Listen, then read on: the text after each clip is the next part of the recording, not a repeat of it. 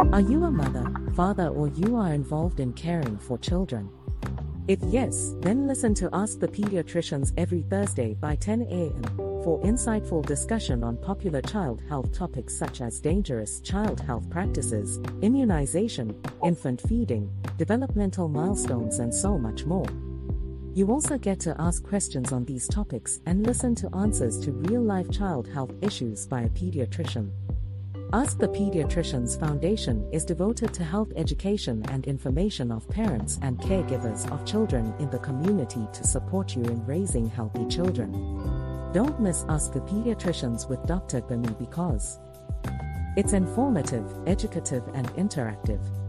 Ask the Pediatricians Hour the program for caring parents.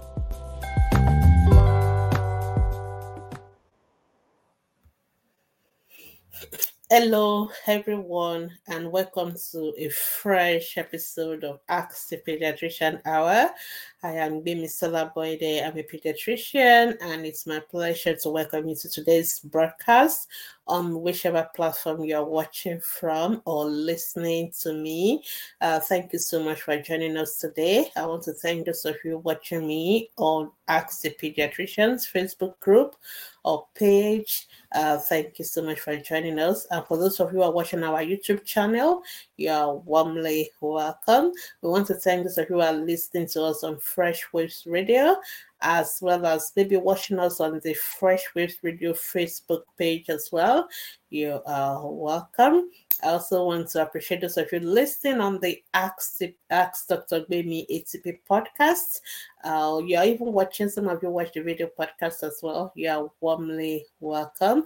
Thank you so much for joining us. Ask Pediatricians Hour is a program brought to you by Ask the Pediatricians Foundation, where we discuss important health issues that affect our children and how we as parents we can support our children.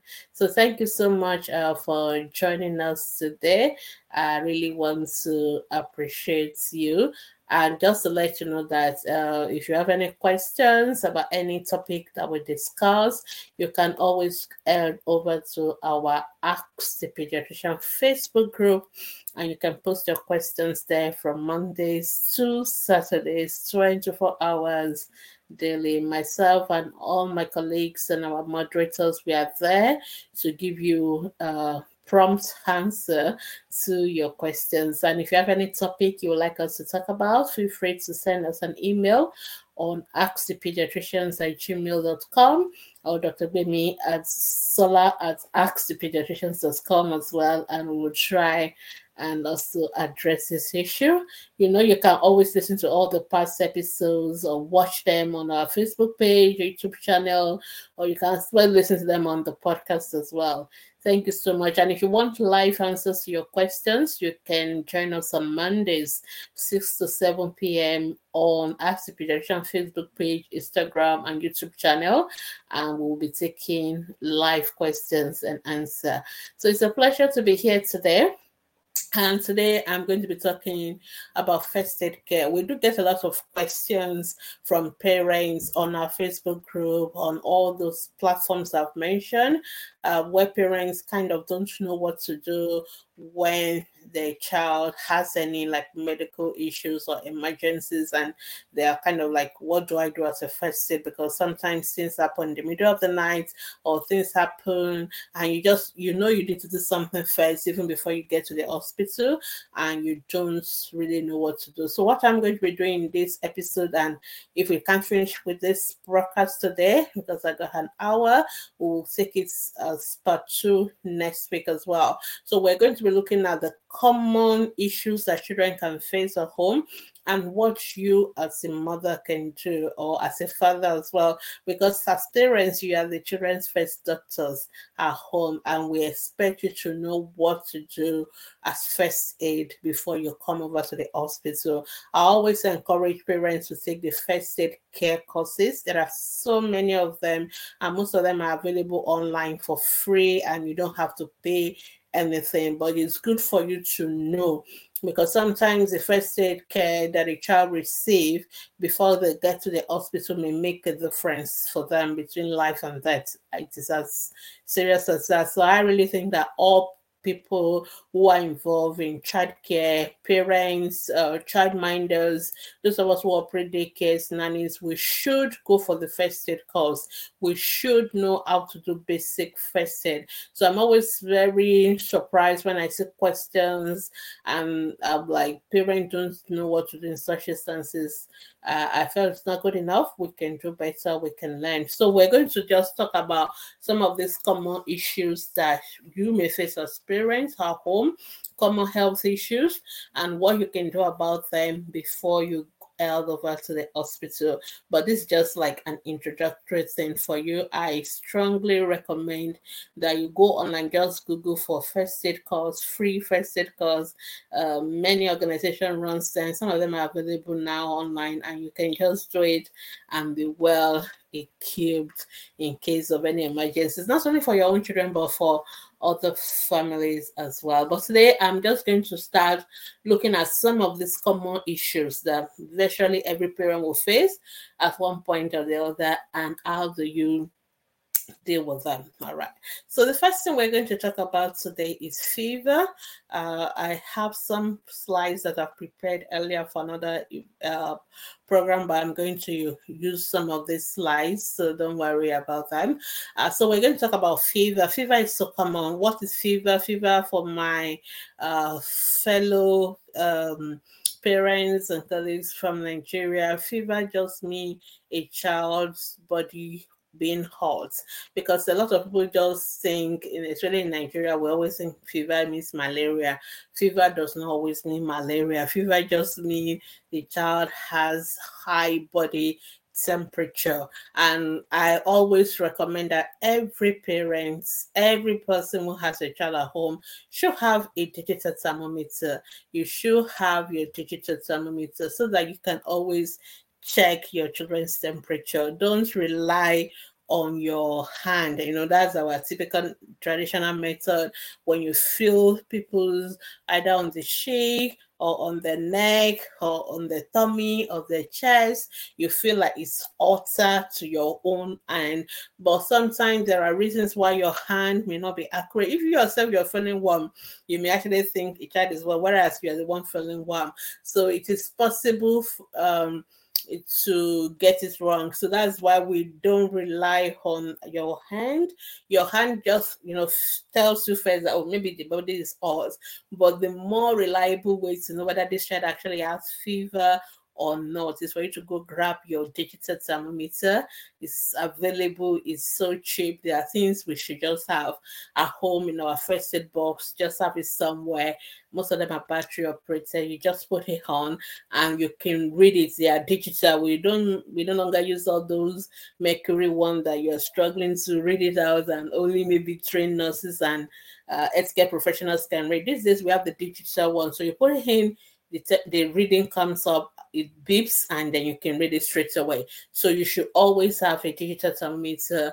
If you think your child is out, just check with your thermometer. All right. So now why is it important for us to know what to do with first aid for fever? Because when your child is off, sometimes you know pick it up immediately, or some you can't always rush to the hospital straight away, or even get to the hospital, we may still delay you a bit. So it's always good to know what to do in terms of fever. And why we're interested in fever or, or why we need to know the first stage to to when a child is having fever is because eye fever in some children can lead to them having what we call convulsion um, so we talk about what to do for convulsion itself. So uh, the children start to check and you know they see now they can fall and drop.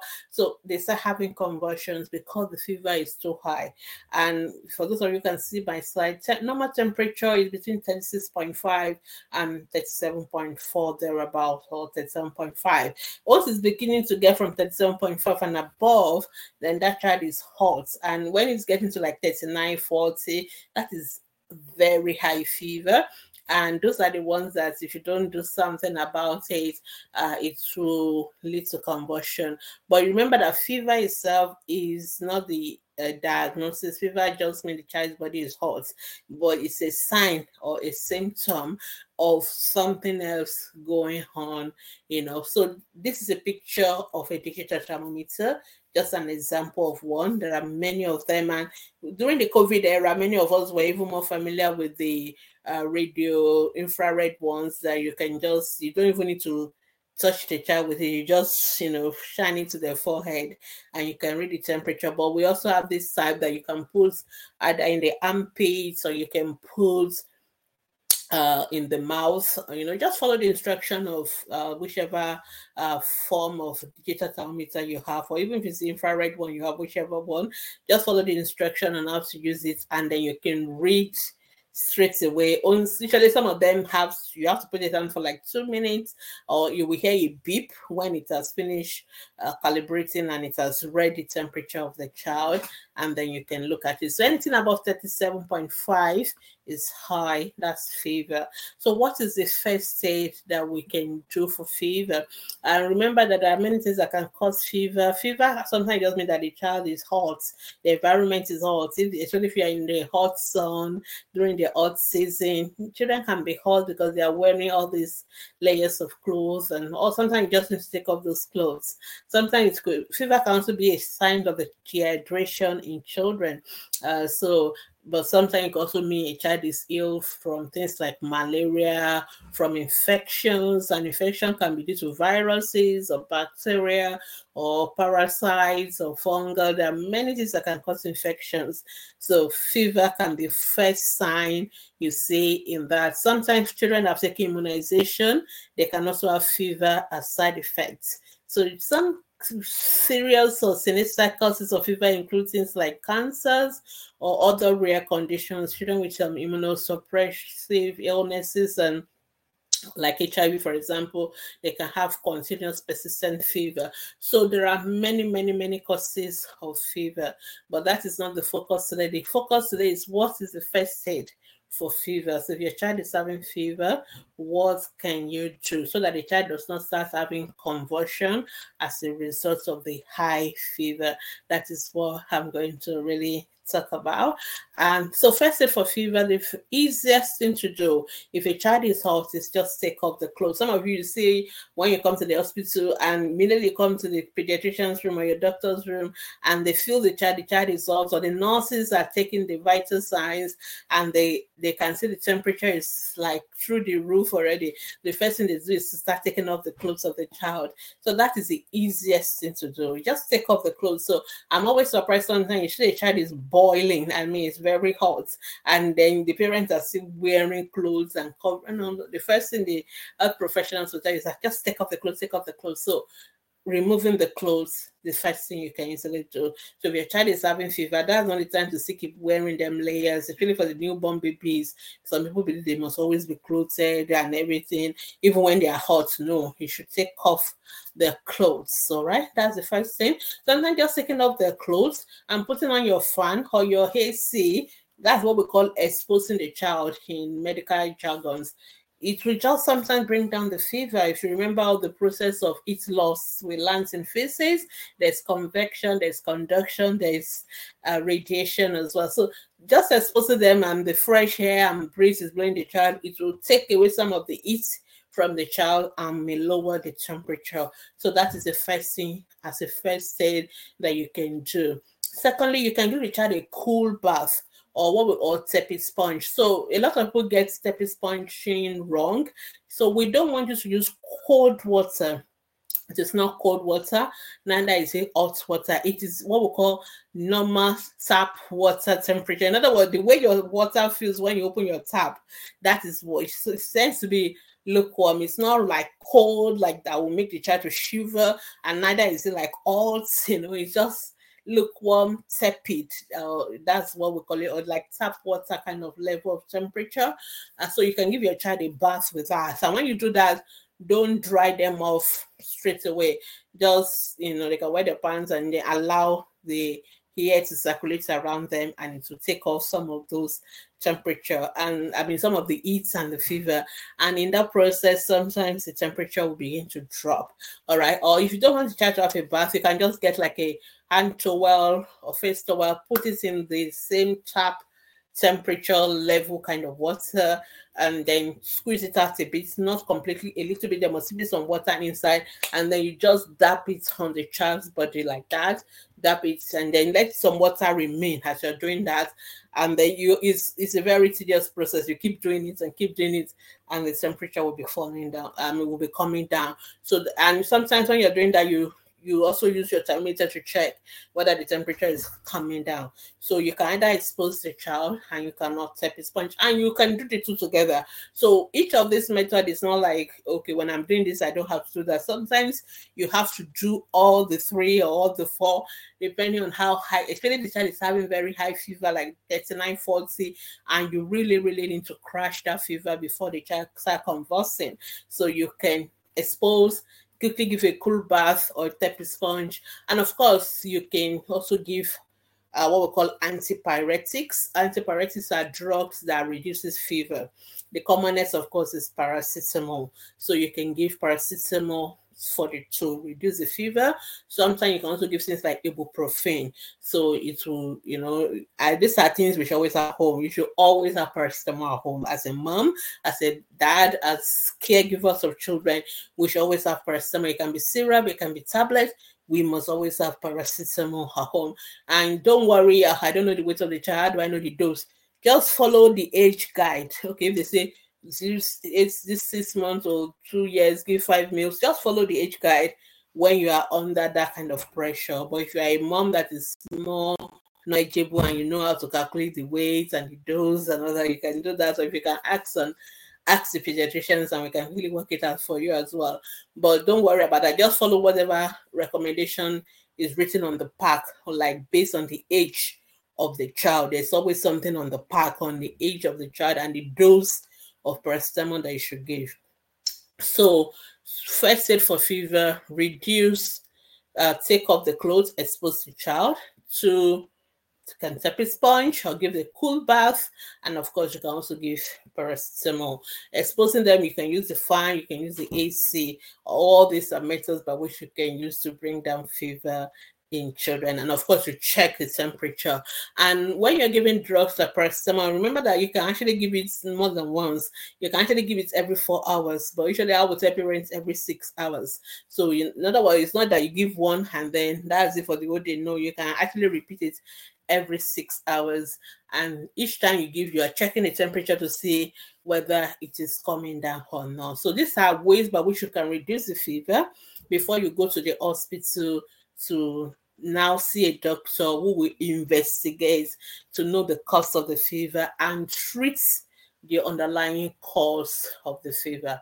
So that is how to manage a child who is having fever. I've written my slides for those who can see how to calculate the dose of the paracetamol. But like I said, the easiest is just follow whatever is recommended for the age of the child because usually at that time you are most men are, are panicky and all that. So I don't want you to get that's not the time to start racking your brain. How is it 15 milligram? Is it 10 milligram? Don't worry, just follow the dose recommended. And please, if you are giving paracetamol drops, uh, versus if you're giving paracetamol syrup, they are not the same thing. The dose, uh, the concentration of the, the, the way it is formulated are different. So, for example, most paracetamol drops actually have 100 milligram of paracetamol in one meal, 100 milligram in one meal, whereas most paracetamol syrup have uh, 120 milligram in five meals. So it's a lot. So usually for babies, newborn babies that take the drops, they only need very little drops of the paracetamol. Whereas for the older children, let's say from three months and above, when you give them paracetamol syrup, they, they take a larger volume, it, but they are still getting the same, the, the amount of milligram is still be the same. So you have to be very careful if you are giving drops, if you are giving syrup, so that you don't give the wrong too much of it. We don't want to give too much of paracetamol as well, because paracetamol can damage liver if it's given excessive dosage. So you can use paracetamol, you can use ibuprofen. What we don't recommend you use is acetyl salicylate.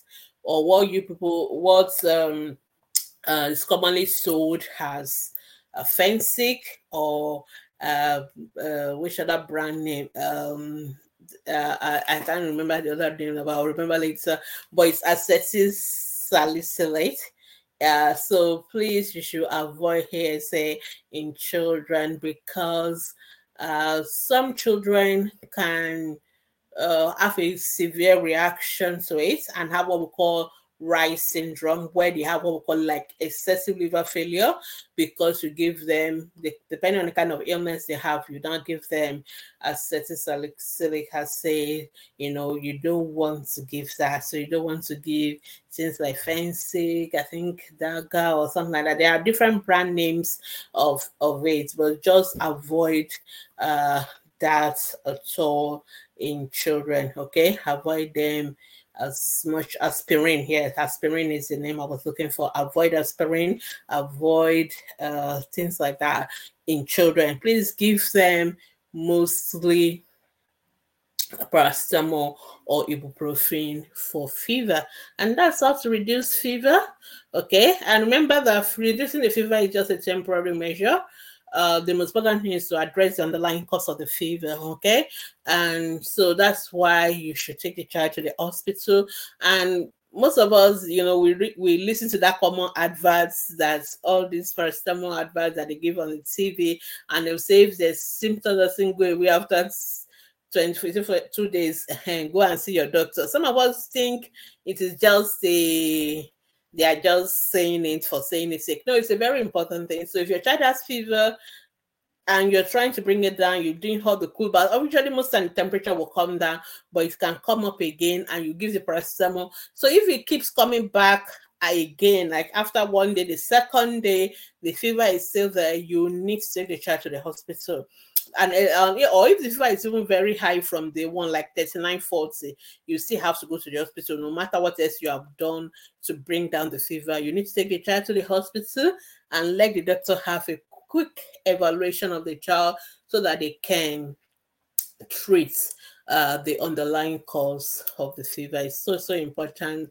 that we don't. I, I'll see people tell me my child has been fever for one week.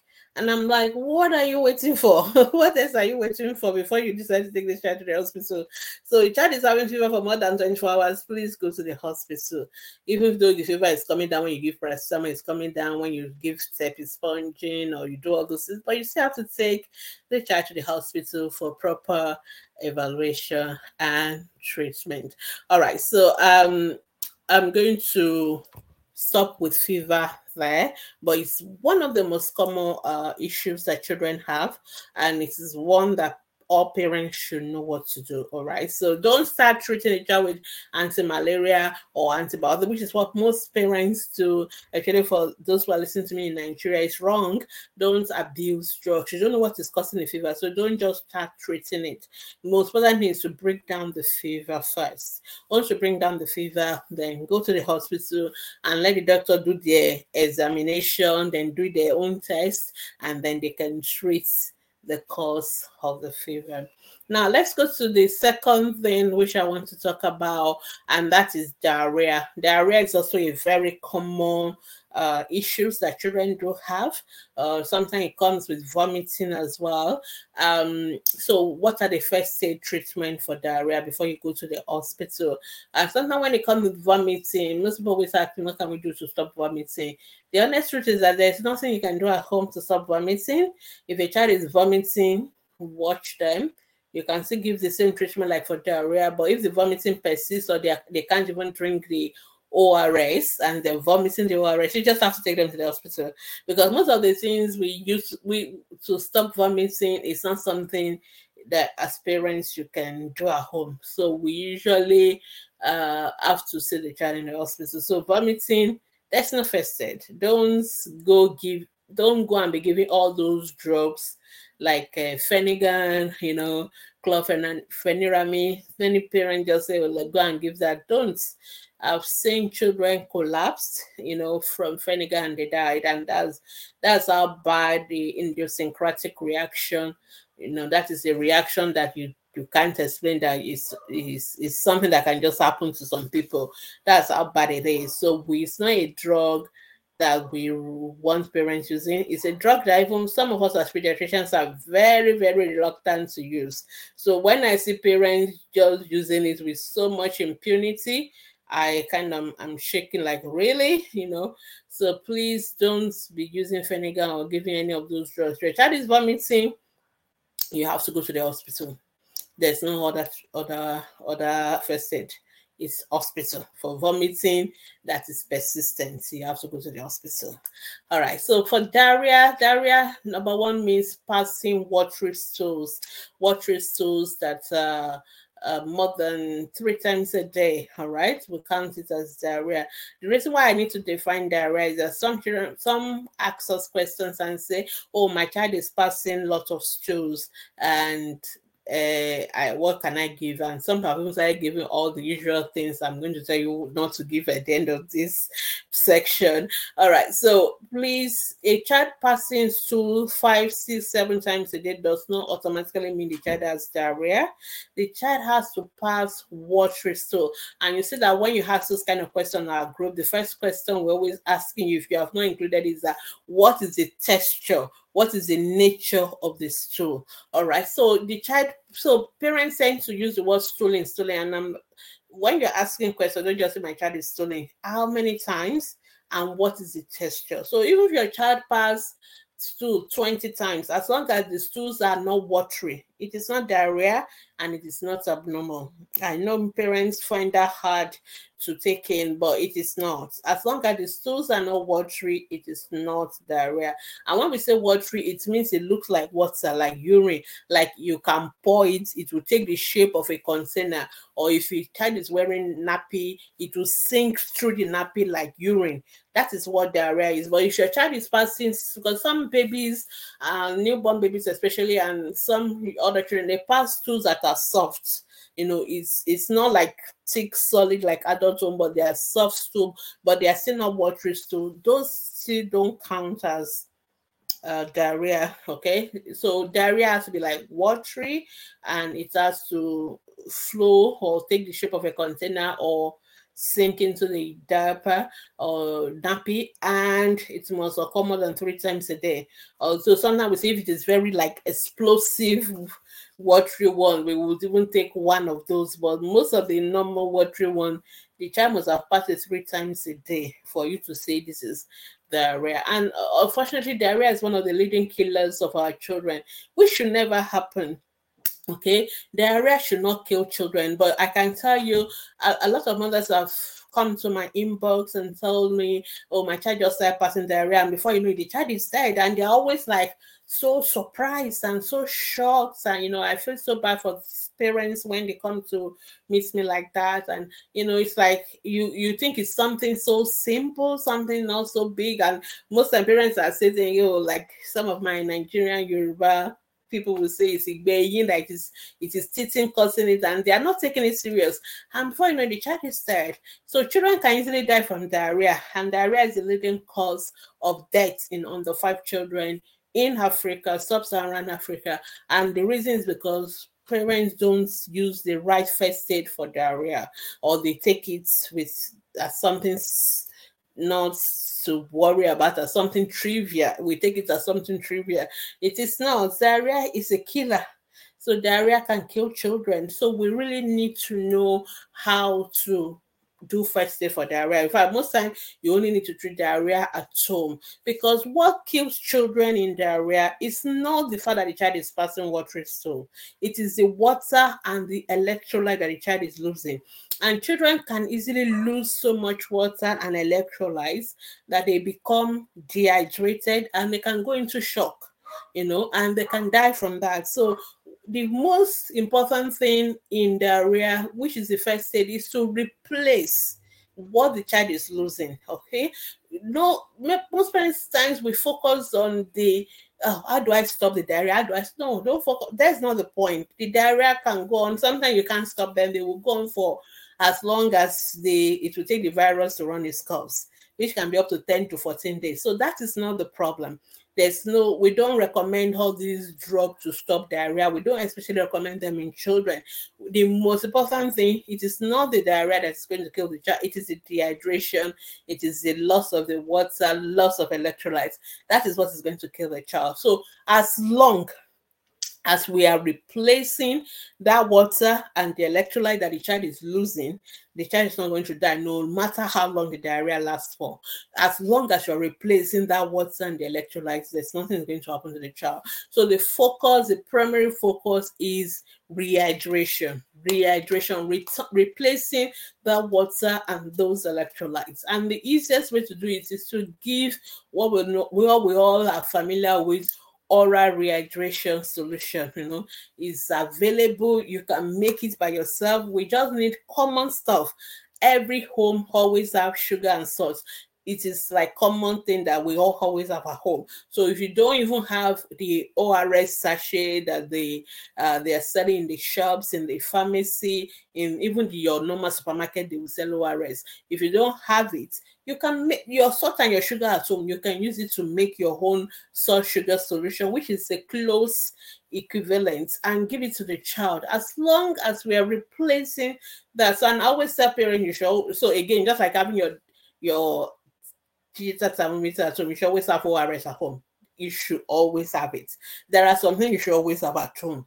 You know, you must have it in your first aid box, your paracetamol, your digital thermometer, your ORS. You must always have it at home. But if you don't have the ORS, you can have your salt and your sugar, but you must know how to mix it so that you can. But if the ORS is easier for you, so you just take the sachet, it usually goes into one liter of water so you can use boil your water and measure. Most of us have all these cups that have uh, graduation on them, so you know what one liter is. If you don't, if you're not sure, um, there are some bottles you have at home that you can use to work out one liter. Like some of these um, Eva bottle is 1.5 liter. So if you decant it to the first line on the neck, it will give you one liter. Or if you boil, if some of us have our soft drink bottles like Fanta or Coke, some of them are 35 cl, some of them are 50 cl. If you wash them very well first, then uh, rinse them thoroughly, then use them to measure out your water and boil the water, cool it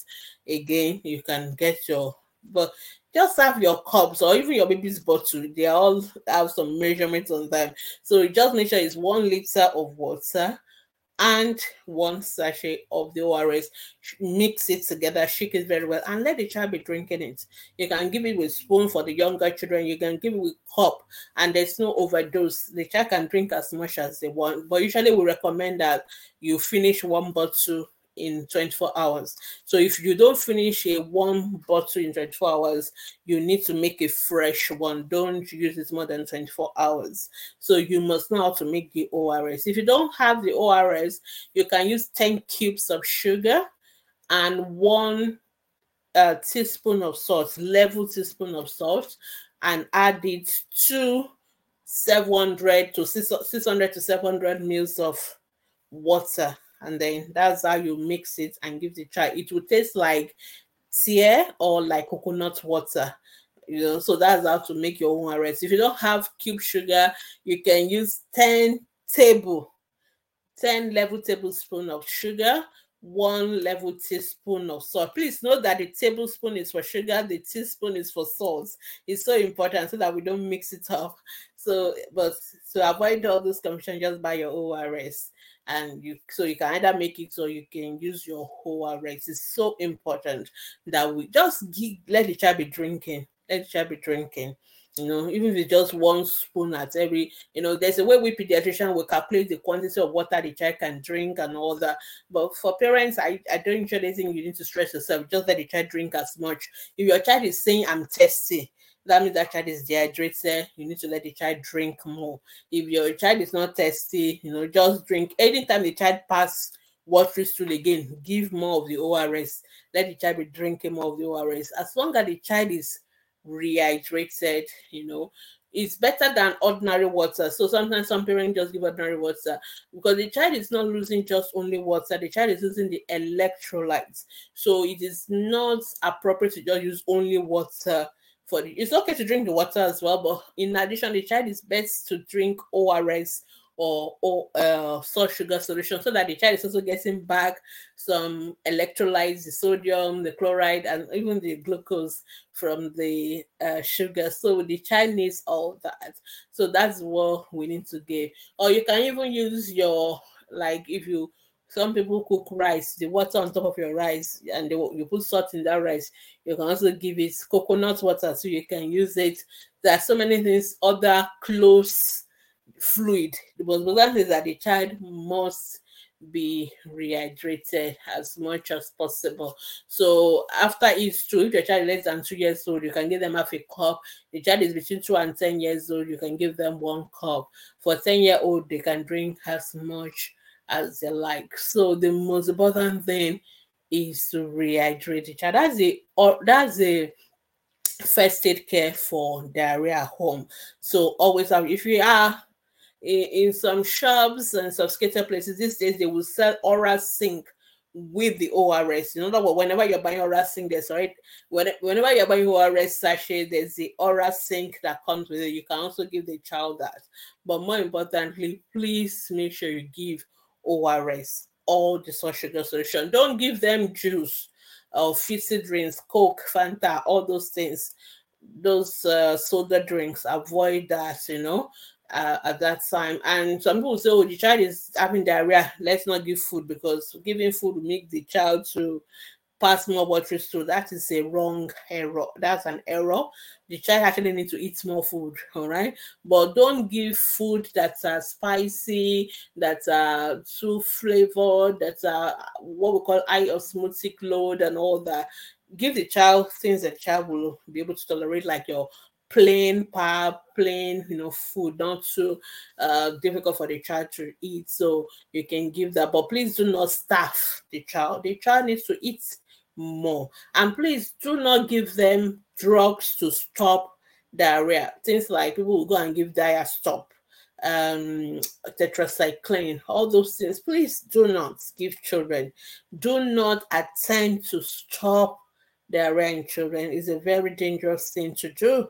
All right, today's about first aid, so I'm not going to emphasize more. If you want to know more, I think we've done a whole uh, session on broadcast on diarrhea itself, you may want to listen to that, or you may want to read on our website about home treatment of diarrhea and explanation for that. But please do not give children all these drugs. Yesterday, a mother was asking a question because her child was having diarrhea. She wants to give flagyl, metronidazole, which again is something we should not be doing. That's an abuse of antibiotic and in the process she went to end up giving the child uh, another drug i think a drug for blood pressure. So please some of these drugs we just like to give children is wrong. And i know in nigeria it's almost like a an epidemic. Like when people, people just give flagyl or you are even going to overeat or you are going to go to a party people will say just take your metronidazole flagyl before or after. This is abuse of antibiotics. So please do not give children antibiotics at all when they have diarrhea. Antibiotics can only be given if the child is passing blood in the stool, or you know, or if there's other infection. That is a doctor that has to prescribe it. It's not part of your first aid as a mother. The only thing we want you to give as a mother is ORS or salt sugar solution or just water or like any of those home like weak tea like uh, uh, rice water and all those things you can also give that as well. But please do not give all those dangerous drugs lomotil diastop tetracycline flagyl. Please septrin don't don't don't don't do not give it. It's a very dangerous practice. Just remember diarrhea ORS, diarrhea ORS. And when you're giving your children ORS and SSS, all the liquid, you must also be aware of you know these are what we call first aid care. So there's a point where you have to say go to the hospital in diarrhea so you should know when to go to the hospital in diarrhea the first one which most parents sometimes take for granted is if your child is not drinking the ors if your child is not able to drink the ors or your child is vomiting it you have to go to the hospital. As i've stated earlier there is no first aid for vomiting at home. There is none So you just have to take that child to the hospital. So if your child is having diarrhea and is not able to drink, some children don't like to drink the ORS, they don't like the taste. We've tried to find solutions to that. We have ORS that are flavored. We have orange flavor, banana flavor. So you can use some of those flavored ones as for children that don't drink the normal ORS. But if your child is not able to drink any of them, whether flavored, not flavored, the salt sugar solution, the child is not able to drink at all, or the child is vomiting them, then you have to go to the hospital. There is nothing else you have to do because, like I said, there are many children, millions are still dying from diarrhea every year under the age of five. Why? Because of this, because people would think, oh, diarrhea is something so simple, something so trivial, but it's killing children. And why is it killing children? Because when a child is having diarrhea and is not able to drink or is vomiting, somebody is just there looking at the child until the child dies instead of them taking the child to the hospital. Because if the child is able to drink through the mouth or the child is vomiting the liquid uh, that we give through the mouth, we have no choice than to pass in the they rehydrate to rehydrate the child to passing the fluid through the veins. So we have to do what we call intravenous rehydration. Sometimes we, we try sometimes to do it in situ, but sometimes we just have to pass, set up a line, set up something that can deliver the fluid into the child's blood. Because like I said, what is going to kill that child is not the stool, is the dehydration. So we have to replace what the child is losing. So a child who is not able to drink, a child who is vomiting, that child needs to go to the hospital. If your child is so thirsty, even despite all your ORS, the child is always I'm thirsty. That means the child has already is already dehydrated, maybe moderately dehydrated, or the child is becoming unconscious, drowsy. The child is not responding again. That child is going into shock you know, if there's a change in the way the child is responding, you have to go to the hospital. Please don't say I'm still giving rest. No, that one is gotten to the stage where doctors have to intervene. All right. If there's blood in the stool, if there's fever, you have to take the child to the hospital. If the if the diarrhea is going for more than three days and it's still so much and you are not you know, you are not seeming to be making headway. The child is dehydrated, the child is sick, the child is weak. You have to take the child to the hospital. So you must know when to take the child to the hospital. And when your child is having diarrhea, please pay attention to hygiene, washing your hands when you're making your ORS. I've already said change your ORS after every 24 hours and all that. Please don't stop breastfeeding the children. Please boil the drinking water. Please take your rotavirus vaccine, your measles vaccine. These are things that protect children against diarrhea. So, most important thing for us to remember when it comes to diarrhea is rehydration. You must as the child is passing out the water the, through the diarrhea, you have to replace it. So whether it's ORS, whether it's salt sugar solution, you must replace what the child is losing. So we've talked about fever, we've talked about diarrhea. So I'm going to talk about one more thing and first aid care for at home. And I think I'm going to come back next week to do the part two because there's not enough time to handle all of them. So let's talk about cough and catarrh because that's another one that many parents do ask us. Cough and colds is so common, especially during certain season, during the rainy season, or in in in those who live outside uh, the tropic environment during their winter and all that. So children tend to have a lot of coughs, a lot of colds, and parents sometimes don't know what to do. Sometimes the children nose are blocked sometimes they're struggling to breathe because of the cough and the colds. So, what are the first eight things that you can do at home for your child who is having cough and cold? Let's start by saying that most cough and colds are due to viruses. They are caused by viral infections. So, the in, the importance of knowing that is that most of them don't need any drugs they don't need any antibiotics because actually in Africa, Nigeria, we tend to abuse antibiotics a lot because we have ease of access to anybody can walk into any shops and buy any antibiotic they like, which is not possible in other countries. So I'm hoping our pharmacist colleague they're going to, they're working hard and I hope they keep working hard so that we don't let parents have access to antibiotics unless it has been prescribed by a doctor. That is the I that is how it should be in a in normal situation. So a situation where parents just go in and they buy things like augmentin, like Zinnat, and they use it like pure water it's not good. We are ending up creating what we call antibiotic resistance, and we are not developing many more antibiotics. So, if our child, our children are resistant to these common antibiotics, then when they are really sick and need those antibiotics, it may not work for them, and then we're in trouble because if we don't, if the child is not responding to the common antibiotics, we have to go for the more expensive one. And sometimes children are not responding, then we have nowhere to go. So please don't don't train your children with just giving them antibiotics irresponsibly. Please, parents, let's use antibiotics only if it is prescribed by a pediatrician. I'm saying that with all sense of responsibility, and I'm pleading with us to also because some of us don't uh, take don't see it as, as serious. Antibiotic resistance is an epidemic, is something we we have no arsenal to fight. Because once we get to a point where child is not resistant to antibiotics, we have something else we can do is it can be death sentence. So please let your children not be used to antibiotics enough so that when they have when they now have need of antibiotics, we can use simple antibiotics like amoxicillin and they will respond. Not that some parents use things like augmentin, and these are very uh, high level antibiotics that should not be used routinely with, for common community infections.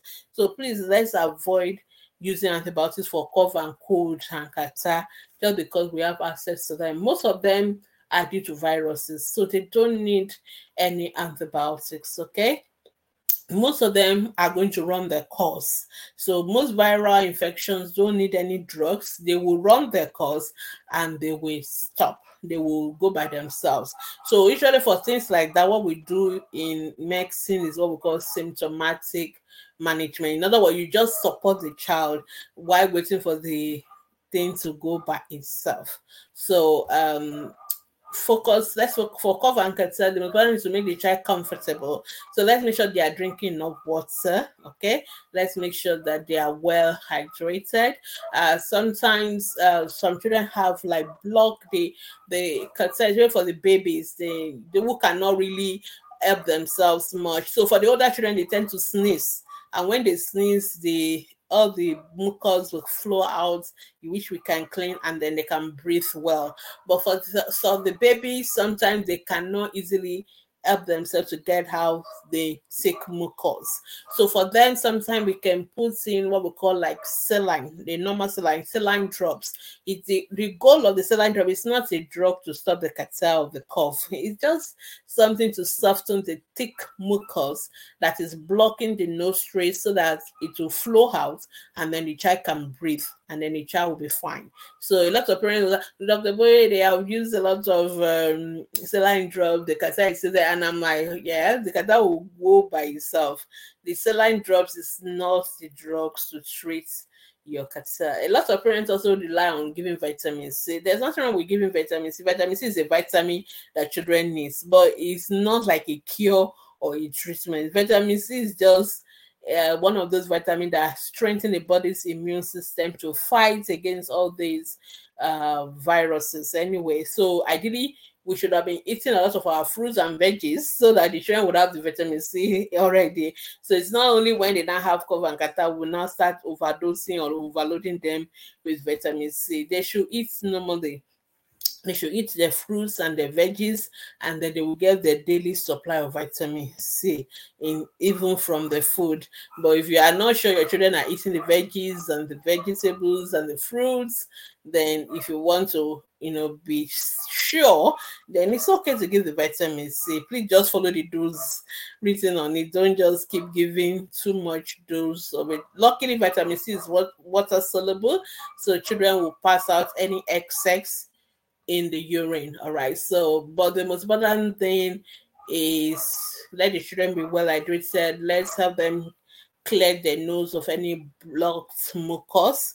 We can put saline drops. Some do steam inhalation. Um, steam inhalation is fine, but the challenge with that is hot water and children don't mix very well. hot water and children don't mix very well. I've seen a lot of cases of burns in even in newborn babies as small uh, like newborn babies having hot water burns is and it's it's horrible. So because of that i'm not a fan of of promoting oil steam inhalation because parents have to be very careful. And sometimes sometimes parents are so overwhelmed and we we are not paying uh, much attention and students can easily pour this water on themselves. So if you have to do it, please be mindful of the need to be very, very careful so that your children don't you don't start with cough and catarrh and end up with hot water burns.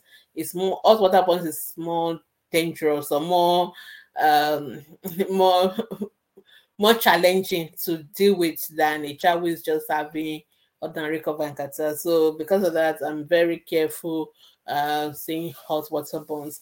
Now, lots of parents like to go use cough syrups and all the uh, so-called uh, catarrh syrup as well.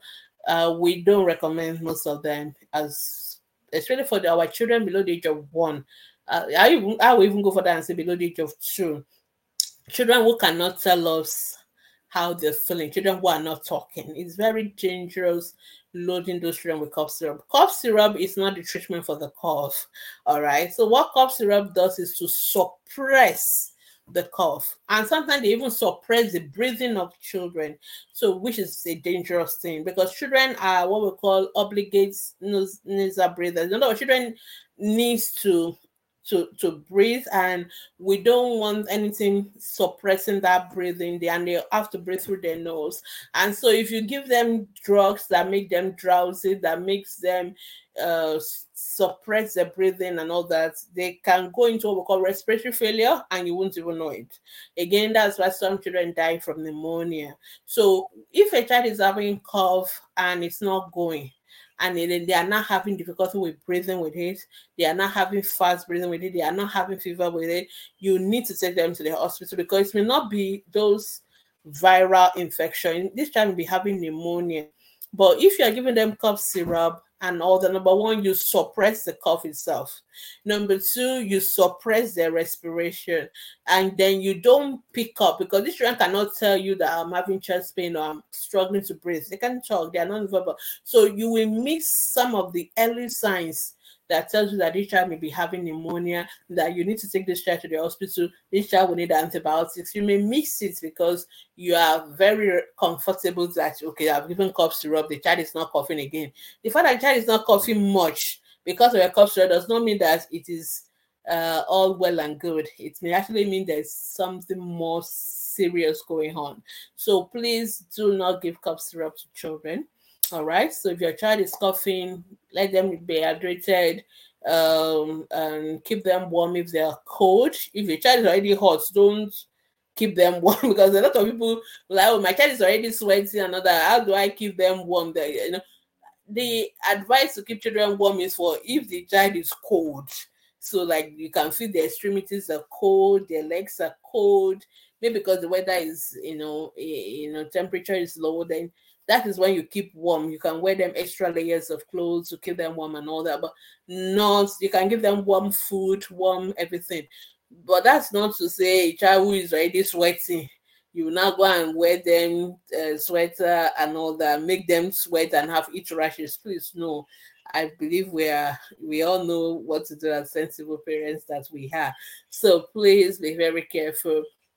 But no cough syrup, no um, there are some syrup that has been sold for catarrh and also no, we don't recommend that.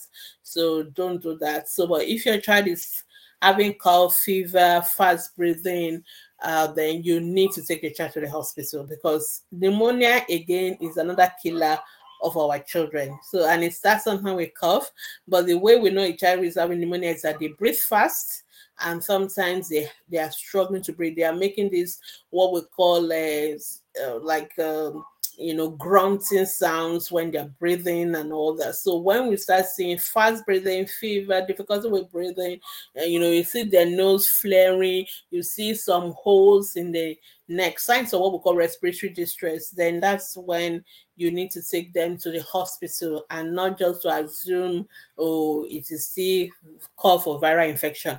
Call for viral infection, most time within two weeks, the children are fine. And the children are otherwise well. They are having their catarrh and cough, but they are otherwise well, playing, eating well.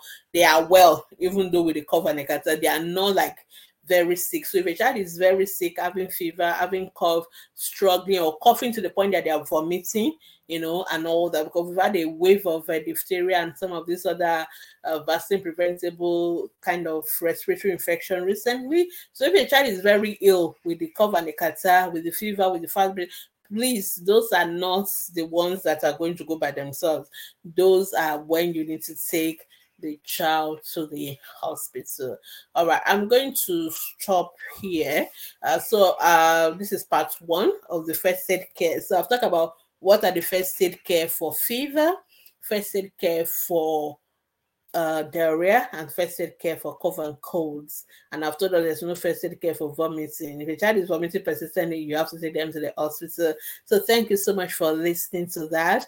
Uh, like I said, you can ask your questions on our Facebook group.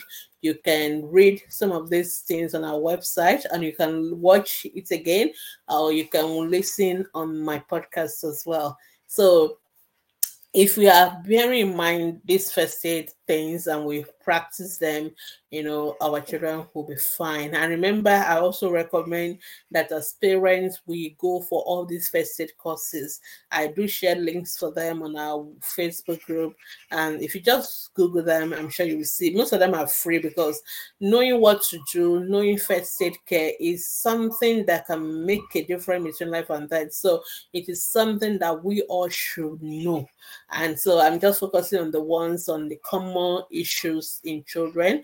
And so if you're just joining us, please make sure if you're watching this re- as a a rebroadcast or you know later on after the lives please make sure you listen to it from the beginning so you know what to do if your child has fever if your child has diarrhea if your child has cough and colds this thing should not be killing our children if we are doing the right thing next week i'm going to talk to us about what to do when our children have convulsions, when our children have falls, injuries, accident at home, and when our children accidentally take things they should not take, accidental poisonings. Those are the things I will talk about in this part two of this uh, first aid care for children.